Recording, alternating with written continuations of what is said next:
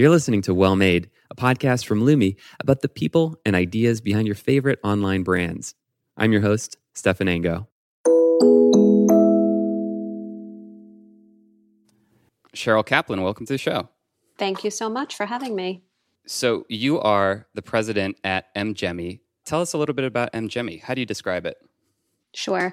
MGEMI was founded in 2015 when we launched mgemi.com, a direct to consumer um, luxury footwear brand that came about as a result of both myself and my founders realizing that there was this white space, believe it or not, in the footwear and luxury industry.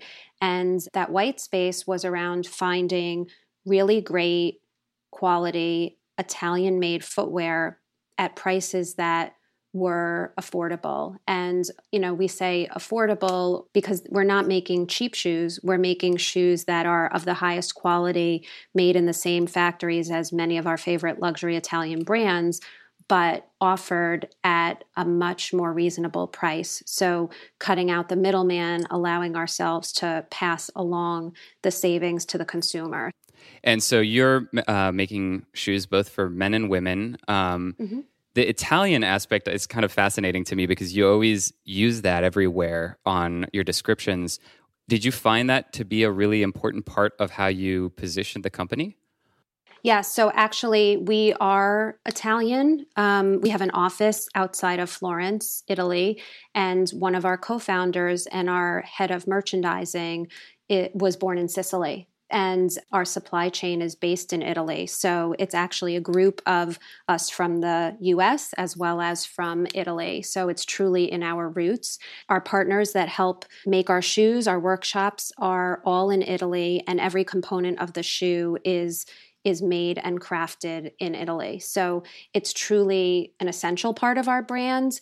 The best shoes are made in Italy, and that was part of our DNA from the beginning that's something that on a meta level we've talked about on the show before, which is just these areas of expertise, these geographical regions where people, for whatever reason, for generations have done something a certain way. What is it about Italy that makes it su- such a, an amazing place for leather and for shoes? It truly is amazing. I always say that I wish I could take all of our um, clients there to see how our shoes are truly made by hand. So, you know, often people use that phrase made by hand, handcrafted.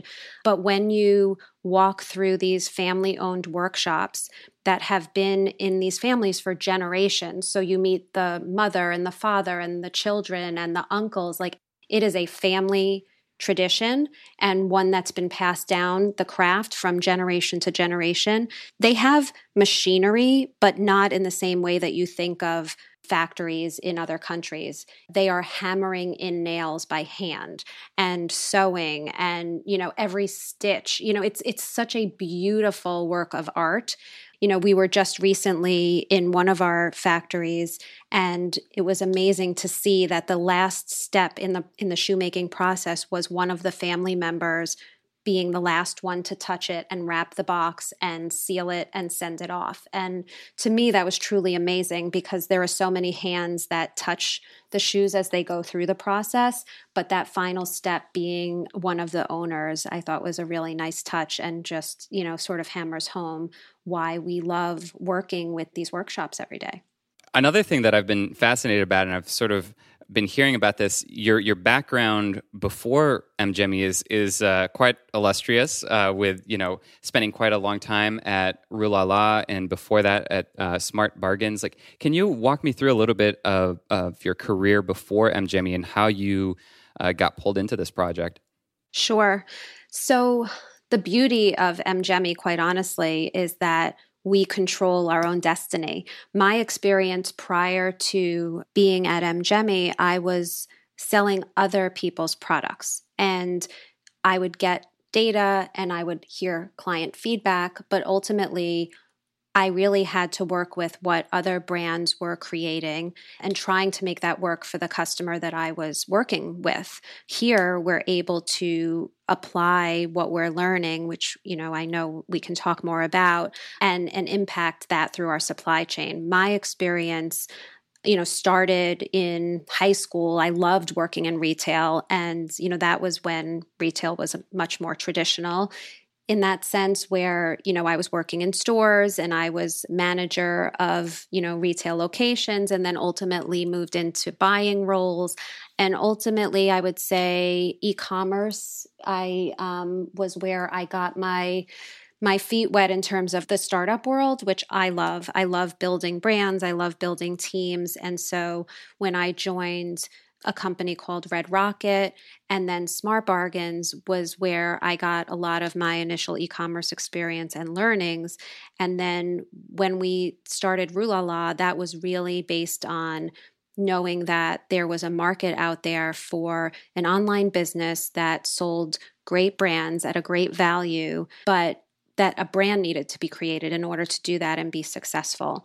And like I said, you know, one of the biggest challenges is when you don't have control over how you make the product, the colors, the sizes. You know, when you're buying off price, which is what Rue La La is, you know, you are a little bit at the mercy of what what the brands have. Now at MGEMI, we are very much um, focused on utilizing data and mixing that with our supply chain to be able to cater to what the customer wants. So, for example, client feedback is at the heart of everything we do, whether it's through our net promoter scores, our our customer reviews on our website. We um, send out surveys. We used Instagram for um, client feedback on designs. There's a lot that goes into requesting client feedback in addition, you know, looking at the data that helps us understand what people are interested in, what they're not interested in, what they've kept, what they've returned. There's so much that goes into it. And then we're able to figure out, based on that, what do we want to make more of? What don't we want to make more of? And what are the trends that we can chase? And um, the beauty of our supply chain, we launch new shoes every Monday. That is somewhat unique to to this brand in that the other luxury brands are launching by season. So they may learn interesting facts about what's going on with their business, but they can't impact that season. What we can do is when we launch a new shoe on a Monday, by Monday afternoon, have a sense you know of how it's going to be and project out the numbers and then look at whether or not we need to buy into more or we need to change a future order. And those changes can be impacted in 30 to 45 days. And that's a real unique um, advantage that we have by having this opportunistic supply chain in Italy. And how do you decide what becomes part of the, the permanent collection with that? So it's it's definitely our, our assortment is a balance of maybe a core collection. So we have a couple of styles that have become, you know, namesakes of the brand and people come back and, you know, they're addicted and they love them and they want them in more colors and more materials. We balance that with newness every Monday. So um, we want to make sure that we're offering both the styles, sort of the best sellers that everyone has come to love, but also with newness and styles that are of the moment and um, and on trend. So every Monday you'll see something new, and then um, also we'll look at um, styles that we want to keep ongoing. And that's you know that's based on data of course. You know there are styles that that we look at from a price point and who the customer is that buys them how we use them to market um, sort of in a direct to, direct response relationship to see if that's a style that we want to keep going with. Now again we're fortunate in that we don't have to be making shoes for a full year or a full season, we can adapt our our on order based on on how we're on how the style is doing and how we're marketing it. So we have a lot of flexibility because of our our um, rapid reorder opportunity that we don't have to you know people often talk about like markdowns on the water you know and so what that means is um, let's say you thought that you know, a shoe was going to be great. And so you bought many, many units of it and it's on its way. And suddenly you're reading the data and you're finding it's not working as well as you thought. You can't change that. And so you basically, your markdowns are coming before they're even here.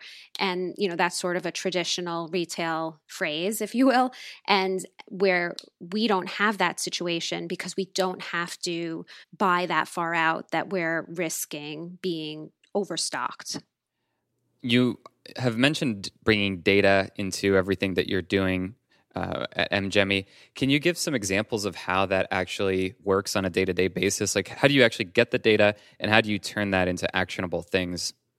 So there's a number of ways that that we're collecting the data. You know, having you know worked in other startups, we knew from day one that data was going to be something that we were going to want, and so we set up the tools to make sure that we um, have those in place. We also have you know hired a number of data scientists to help us with um, some of our predictive analytics and working with our merchandise planning team. So, for example, we launch a shoe on a Monday. Um, Monday afternoon, we look at sell through and get a sense for where we are. We work with the data science team. They help us through their algorithms predict where that will be and potentially, you know, what we might want to make more of and then we work with our supply chain to to bring that in. We also um, take wait lists from our clients which help us predict demands as well as pre-orders. So a couple of weeks before a shoe drops on a monday we will offer a pre-sale to our clients and allow them to um, place their order and get it and make sure that they get the color and size they want before it sells out. And at the same time that allows us to have a sense of what colors and sizes are going to be you know most sought after. And then if we need to we can adjust our on order. So it's a combination of our merchandise planning team our data science team and then our supply chain team yeah, I think it's it's fascinating that you know the the traditional retail world hasn't quite caught up on that side yet. There's obviously people have been thinking about these same types of things. How do you measure trends and uh, apply them? The turnaround is that the main thing that you think is different about MGEMI is like how quickly you're able to turn those into actionable things. I think that our supply chain is quite unique even when we interview people that have been, let's say, in the footwear industry or in another um, manufacturing industry, and they think that they've worked in fast paced supply chain environments, they are amazed at our we're always designing we're always producing. So it's this ongoing cycle. We never finish you know? So for one week you may be looking at a prototype and for the next meeting you're talking about um, the final production. And so it's this constant cycle of design prototypes development production. And um, most supply chains cannot react that quickly. Those are the relationships that we have with these factories and why we think it's a competitive advantage. This leads me to the question of, you know, when you you're trusting the algorithm to, you know, make suggestions, you you might not stray far outside of what people like. How do you find that inspiration to like try something weird? Yeah, this is a combination of art and science. It is certainly a tool that we use, but in no way is what you know it's part of the way in which we make a decision we because we are constantly creating newness we we rely on the analytics to help us based on a like style or like attributes you know where we're looking at heel heights and componentry and things that make them similar which is actually what makes it a little bit complicated. If all you were doing was reorder existing styles it actually gets much simpler. But attributes of the styles that we're selling are part of what makes it unique. And so that's where the magic comes in because, of course, our design team, we want them to be pushing design and ideas and trying new things.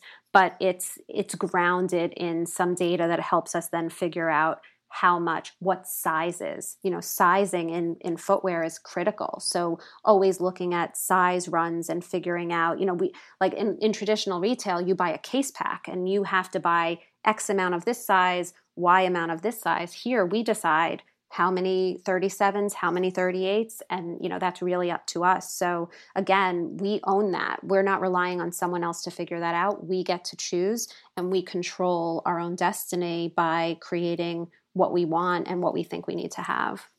Yeah, and does it help you that these being maybe more handmade allows you to do lower runs or or is that not a factor? You know we're we have a mixture of truly exclusive limited editions as well as you know styles that we're doing more units of. We don't have to take that risk. And that's you know what we were talking about earlier in the sense of if we want to try something truly unique and different we can put it out there get a read and then place a production order for more if if we believe that it's something that that we should continue to to go after. We're not predicting trend years out. We're we're in the real time where we can, you know, be in Italy looking for inspiration and in New York and Miami and, you know, being a part of the current trends and then reacting to it versus having to predict in the future and and taking some big risks.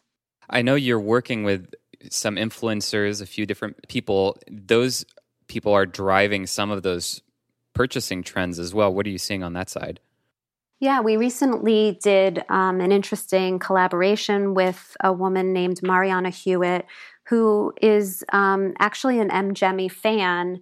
And so it was it was a great relationship because we she had true authenticity of love of the brand and yet is not a fashion influencer. She is much more in the beauty world. And so we got together with her and showed her some of our upcoming styles and she sat with us and helped design a, co- a color blocked version of the style, which she was very excited about. And um, and then she did some photography and some video and um, shared it with her following. And ultimately, it did so well that we ended up going back and placing um, a backup order of those of those designs based on you know her influence and her following, her Instagram following it's a pretty amazing world that we live in where you know 15 years ago only maybe like major athletes or something had a shoe after after them. And now you know someone on instagram can have a shoe that's designed with their preferences. Uh, it, it, i mean i assume that's just going to get further and further in that direction. Yeah i mean i think again it, it needs to feel authentic. Clients are smart and they know when it's you know a paid relationship or sponsored. And i think that when you can tie it into authenticity of you know someone's true love for the brand or for the product that comes through as you know instagram becomes you know an ongoing way for people to find products they love who they follow and how they present it i think is is a critical piece of that. And you know with mariana she was very authentic in her love for the brand and and that meant a lot to us in terms of working with her. We also had a few weeks ago uh, the founder of rockets of awesome uh, rachel blumenthal and both of you have been part of I, I, don't really know very much about it but what is launch and how has it been involved in both of those companies? So the the co-founders of launch ben fischman and ted mcnamara um, I have worked with before. We were at Rue La La together, and they started Launch as a platform to allow new businesses, new brands to um, to come to life. So, in the case of Mgemi, we were the first launch brand to exist, and that brand started from scratch. And as you probably know from meeting with Rachel, Rockets of Awesome came from a combination of the work that she was doing with a different company prior and the idea of um, the subscription business at the launch level. And um, and since then, there is a brand Follain, which is safe, healthy beauty, and then also Trade Coffee. All separate businesses, separate brands, separate cultures. But what launch provides is management oversight, um, experience in that you know as a launch team, we've experience startups in other places, and um, and so we offer these brands and their teams expertise in how they manage, how they fund, how they operate. And so for me, it's really the best of both worlds. So you're building a unique brand, but you also have the backbone of of a lot of experience um, to help along the way, and then certainly to work together when it makes sense to to figure um, things out. You know, in terms of best practices and and ways that we can leverage each other. Ben Fischman, who you just mentioned, who's the CEO of MGEMI, was also the founder of Launch. Walk me through that uh, experience of meeting him and what made you want to collaborate. So I met Ben about 20 years ago. Wow. When I was looking for a job at um, Smart Bargains, a couple different people had um, suggested that I speak with him and he was you know the at the time i believe the chief marketing officer who ended up becoming the ceo of smart bargains he hired me as the wow buyer um, and we still laugh about it to this day but my my business card actually said wow and my role was to buy products for the website it was an off price branded website where you know we sold let's say, you know, a Krups coffee maker, or, you know, it could have been like Ralph Lauren polo shirts. It was branded product at a discount. And my job as the wow buyer was to find products that were above and beyond that would make people say wow. So, you know, this was before Gilt and Rue and Groupon. So it was uncommon to have things like lobsters online or Louis Vuitton handbags at a discount. And so that was that was the role that I started in. And I often, you know, tell the story that about two weeks into the role, I went to Ben and I, I said, Oh, you know, I, I may have made a mistake. I'm not sure this is the right role for me. You know, it was at a time when a lot of people did not want to be selling online. It was scary to them and certainly not at a discount. They were afraid of ruining their brand. And the role was very much a business development role and less of a buyer role. You were going out and really trying to convince people to do something that that they weren't really ready for. And we were probably ahead of our time at that point. But ultimately, lesson learned, Ben said to me, you know what, I don't know what to call you or what to pay you, but I know that your experience in retail is critical to what we're building here. Let's figure it out. And for me, that was a pivotal moment because I could have walked away and said, Well, what do you mean? What's my title? What's my salary? Or I could have said, I'm going to take a chance here. This is a super smart, you know, mentor for me, and um, and we'll see where it goes. And obviously, I went with the latter. And you know 20 years later we've we've built a number of different brands together and um, and i've learned a ton along the way. It's really inspiring to see that you know long-term collaboration. Uh, i think that that's rarer and rarer. I, I, yeah. I, start to realize uh, as i get further in my career I, I notice that that doesn't happen everywhere. When you think about it today what are the things that have become second nature to you and Ben and, and the people around you that have been with you for a while? The the best part is that we all believe in building a brand and building a client experience that's superb. When you do that, everything else comes. So, you know, I think being brand centric and customer centric is at the heart of every decision. Not that we make decisions that aren't you know financially sound but we're balancing that with thinking of what the client wants and how to build a brand and a relationship with our customers. And that's unique. Not everyone think i think people want to believe that they think that but it's truly at the heart of how we make decisions and um, whether that's for our own teams or, or our clients i think it makes a big difference and it's something that you know we all share as as leaders. I think also you know we oftentimes talk about being able to work you know in a startup above and below your pay grade and i think it's a critical attribute of people that are successful in this type of environment that one minute you're thinking strategically about you know where you want to be going next and the next minute you're you're in the details making sure that that things are running smoothly and um, and being able to connect the dots and help your teams figure out how to execute. You know, I always talk about fire in the belly and just having this curiosity that keeps you learning and at the same time teaching others. I think um, are a lot of the attributes that have kept me um, working with this team for for as long as I have.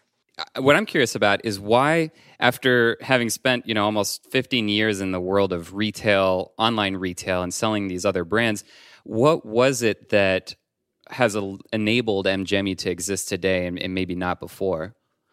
Um, I think that we really were looking for what, as I said earlier, the white space was. And, you know, to just launch a footwear brand was not something that we were looking to do. We wanted to do something very unique and different. And that was taking the new way of selling, being direct to consumer, mixed with the old way of traditionally hand making shoes in Italy. And so we often refer to it as made the old way, sold the new way. And that was really what excited us about this opportunity is that we were offering something that you can't get anywhere else. You know, I often think about the fact that if I wasn't at MGEMI, where would I be buying my shoes today? I don't know the answer to that because the combination of, you know, the price point mixed with what you get for it is not is it's it's so unique that um, you really can't do that. And so, you know, before MGEMI, I might buy, you know, one or two pair of luxury brand shoes I wouldn't want to wear them. I'd be nervous I'd ruin them. I'd feel a little bit silly that I spent that much on them. And you know, here I I love wearing them. They feel better the more I wear them. They get worn in and molded to my foot, and I haven't spent so much that I feel a little bit guilty about it. And that to me speaks to the opportunity is that we're fulfilling this white space that no one else has has been able to do up until this point. I think we're in a period of time now where consumers know that this is a trend, that this is happening. Brands are coming online and, and bringing these different types of products to market in a new way. Do you think it's just that momentum of, of people having experienced other brands like it in the past, like Warby Parker or some of these other ones that have been around a little longer, that it's now enabling this new generation? Or is there some other factor that that makes it such that MGEMI, if you had launched it 10 years ago, wouldn't have worked as well? I think that it's a combination of things. So, certainly, when direct to consumer becomes a thing in the news, it helps. We all help each other in terms of telling that story. At MGEMI, we still have to figure out how to tell our story. Everyone's story is still somewhat unique and the value proposition that, that they bring. So I think it's a combination of that as well as traditional retail really changing. Um, we've all experienced walking into a store finding something we like and then finding out that they don't have it in stock and they'll ship it to us. And so, in a sense, this has been going on for a little while where um, traditional retail stores are not holding as much inventory and therefore you almost feel like I could have stayed home and done this. And so it's sort of created its own um, cycle of why it's making sense. It's the convenience, it's the the opportunity to be able to see, you know, all of the different options. It is allowing the best of service, you know, the um, digital experience, being able to see assets throughout the experience that show how it can be worn or how it feels and looks. And you know, for me, it's it's just retail changing again. It's the evolution of you know what was catalogs to retail to e-commerce to now direct to consumer and now to figuring out how to use physical retail in a way that that is more current and and um, and more of the moment.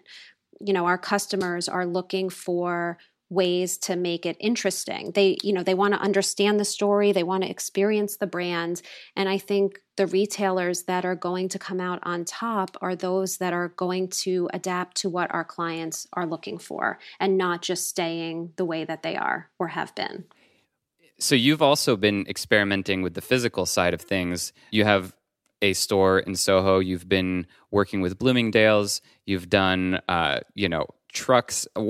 Give us a little bit of a picture of all the different approaches and experiments that you've tried, and maybe a little bit about what you think each one brings to the table. Sure.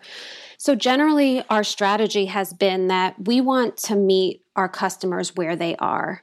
We want to create retail experiences that are more than just transactional, but really build places where I hate to use the word stores because they're not all in stores, but build experiences where the client wants to be and where they can enjoy the experience. And so for us, that's evolved into a mix of pop ups, permanent stores, mobile activations. So, for example, we um, we have a truck that we call Andiamo, and that truck is um, it started off as a gelato ice cream truck last summer, and it toured the East Coast, and we actually served gelato and also allowed people to try on our best selling Seeker that was offered in lots of fun summer colors. And what that allowed us to do was try out different locations, um, and also you know have people interact with the truck and, and experience it in in a place where they were already hanging out at the beach etc what that has now allowed us to do is expand into different regions and try different locations and we've done it both outside and then also inside um, in some locations as sort of um, the inside of a mall and um, where different clients can can come and experience the brand we are now in Bloomingdale's. So we have a fit shop at Bloomingdale's 59th Street in New York. And that's been our first in store retail partnership. So, one of the opportunities for us there was utilizing the Bloomingdale's um, traffic and visibility to create more brand awareness. We are not there as a traditional wholesale model. Um, we use our own staff, it's our own inventory, it is our own space that we designed.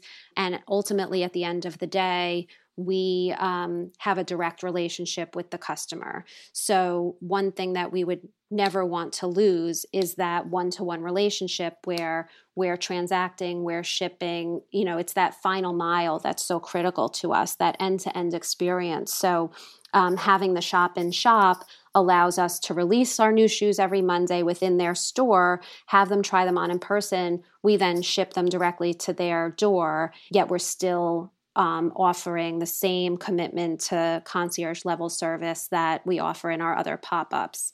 Once we find the right locations, what we have seen is this combination of store, physical store, and digital has created a super consumer. And this super consumer for us has been very helpful to the business in terms of us understanding how they shop, what they're looking for. They actually end up spending more when they've been in a store and then go digital. They buy again faster, so you know their their repeat rate is faster than if they were just digital. They return product much less, and their average order value is higher. So, we have created a super loyal customer who is obviously excited about the brand in that we've seen them repeating four times per year versus the industry standard of um, one time a year for our for our type of product. I think it's fascinating that you've been able to roll out the the Monday drop concept across all of the different experiences because I, I would assume that is uh, its own challenge when it comes to retail as well. You know, what was it that you figured out about Uh, how to do that in a way that would work across all of your different channels? So, from a supply chain standpoint, it actually helps the workshops because a lot of the other big brands they they do their drops seasonally and so there's a very spiky you know uh, manufacturing plan that happens where they have to get all of their products done for a certain time period. And then the, the factories and the workshops were going a little bit quiet. And what we found was we were able to utilize some of their downtime by keeping them you know their lines going all year round. So there's a much more consistent uh, workflow for them and for their employees. And so it actually ends up being a win win. We're able to help these workshops keep their their lines running year round and at the same time we're able to offer our clients newness um, every week which which we love you know it's very hard to consume an entire season of product at once you know we don't expect people to buy every monday but we want them to come check out what we're offering and you know have it be somewhat um, of entertainment value as well to be able to to see the newness and see what's what's coming up. Yeah i mean i think anyone who pays a slight amount of attention to the the fashion industry knows about how fast fashion has changed so much of mm-hmm. you know everything over the past 20 30 years like H&M and Zara and all these different companies that have moved from these like seasonal collections to like consistently being able to deliver things but that is typically for products that are fairly inexpensive I, I'm just it's fascinating to hear what you're describing, which is more like a fast luxury type of product. I, I don't really know of other companies that do that. I guess you you just sort of answered it, but not every customer of yours is going to be able to come in and buy something every Monday. How does that I guess how do you monetize that that customer who might be excited about it every Monday but can't actually like buy a new pair of shoes every Monday? Sure. I mean, if someone's engaged and checking in, whether it's on our Instagram or via, you know, our email channel, we love that. I mean, we're really we're creating relationships with our clients, and you know that that newness is a reason for them to come back. It's obviously about at some point getting them to convert and showing them something that truly hits on what they're looking for but I don't want them to go dark. I want to keep them interested. And so coming up with, you know, for any brand, coming up with new content is always hard. And so having something new to talk about that is so rich in its story and authenticity of how it's made and why we chose that style and offering that every Monday, I think is a great reason for people to check in and keep things interesting and and real. You know, in my past life, you know, we were coming up with stories to tell, reasons to engage. Here, it's very authentic. Our design team is working every week to come up with something new, and there's a story behind each style and where it was made and why why it matters. And it's it's buy now, wear now. So it's real time reacting to what clients want and showing it to them. And so that's the beauty of a model that allows you to um, to offer newness. Yeah. Right now you have a handful of locations. You have your your your main location. I'm not sure how many different um, Bloomingdale's locations you're operating out of. Does it become more challenging over time to be able to do that type of Monday drop uh, experience with lots of retail stores, or are you thinking that's never the goal of MGEMI in the first place? So we will, in terms of the number of retail locations that we have, that will vary based on you know where where we find the the best locations for the moment that we're in we are looking not to be in every city and every state but more to pop up where we feel our our clients are and where they'll have the most benefit of experiencing the brands.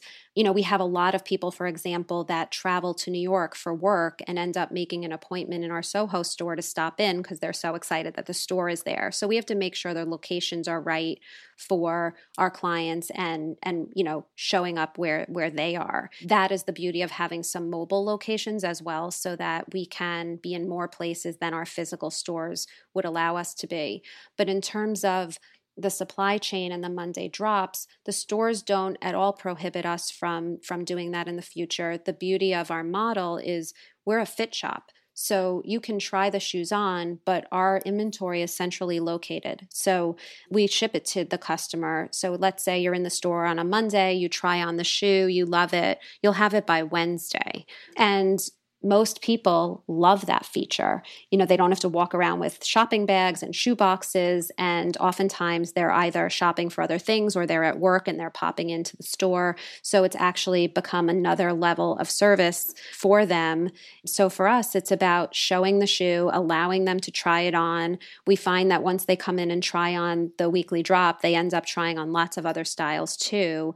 Again, because these stores have become more of an experience than just transactional. And then they continue on and they don't have to worry about, you know, taking the shoes home. We'll get them to them in, you know, about two days.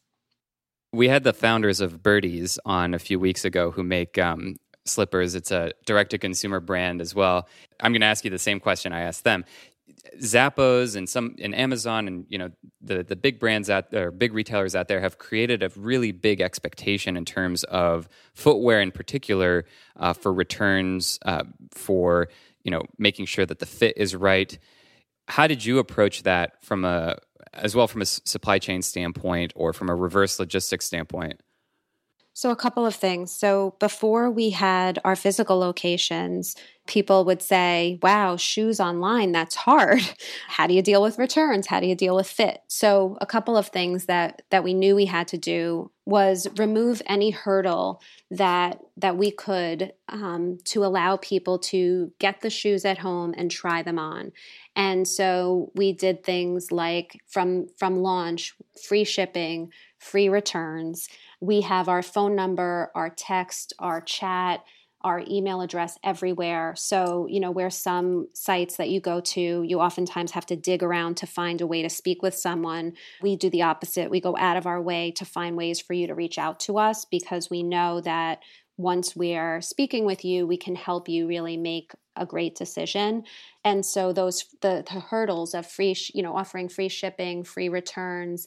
We also added um, exchanges recently where you can do an exchange on your own. So let's say you know the shoe was just a little bit too big or too small. We will immediately ship you out the other size and then you know once you get them you can try them on and see if they're better for you. We're not waiting like a traditional store would say okay we'll ship the original ones back and then we'll ship you a pair of shoes. We'll do very quick immediate exchanges for you. Obviously, the fit shops are just another way to make the connection with the customer, allow try on, but but truly it's about getting clients to try it because we know they'll once they get them they'll try them on they'll understand the quality and then if they need help that that we're there to help them all along the way. The speed to getting them the shoes of course is critical. There's a level of excitement when you order a pair of shoes. So we believe that people are excited when their shoes arrive in about 2 days. You know so for example we drop on a monday you can have your shoes in time to wear that weekend which is just i think critical in terms of you know e-commerce nowadays as you mentioned. It's an expectation. Yeah and and as that expectation ratchets up it's sort of it never goes down and it only you know becomes something that that customers expect from every shoe store that they might go to online. Yeah. So you you're always sort of looking at whatever the next thing is that can make the customer experience better. Where do you think things are going in the future I think every brand has to think about how it applies to them. You know, I remember way back when when, you know, one brand would go to 9.99 shipping and then someone would go to 7.99 and then it would drop to 4.99 and suddenly it was free. There's no bottom, you know, and so I think that every brand needs to think about what their client is looking for, what's most important to them, and then do it in a way that's on brand for what they're creating. It's not the same for everyone. And, um, you know, we knew that exchanges for us were very important because, especially for a first time client, there are times that they might not get their fit just right. And we want to make sure that they can quickly make that change. And so that's something that we decided to build. Most companies we couldn't actually find a company that does exchanges the way in which we do them.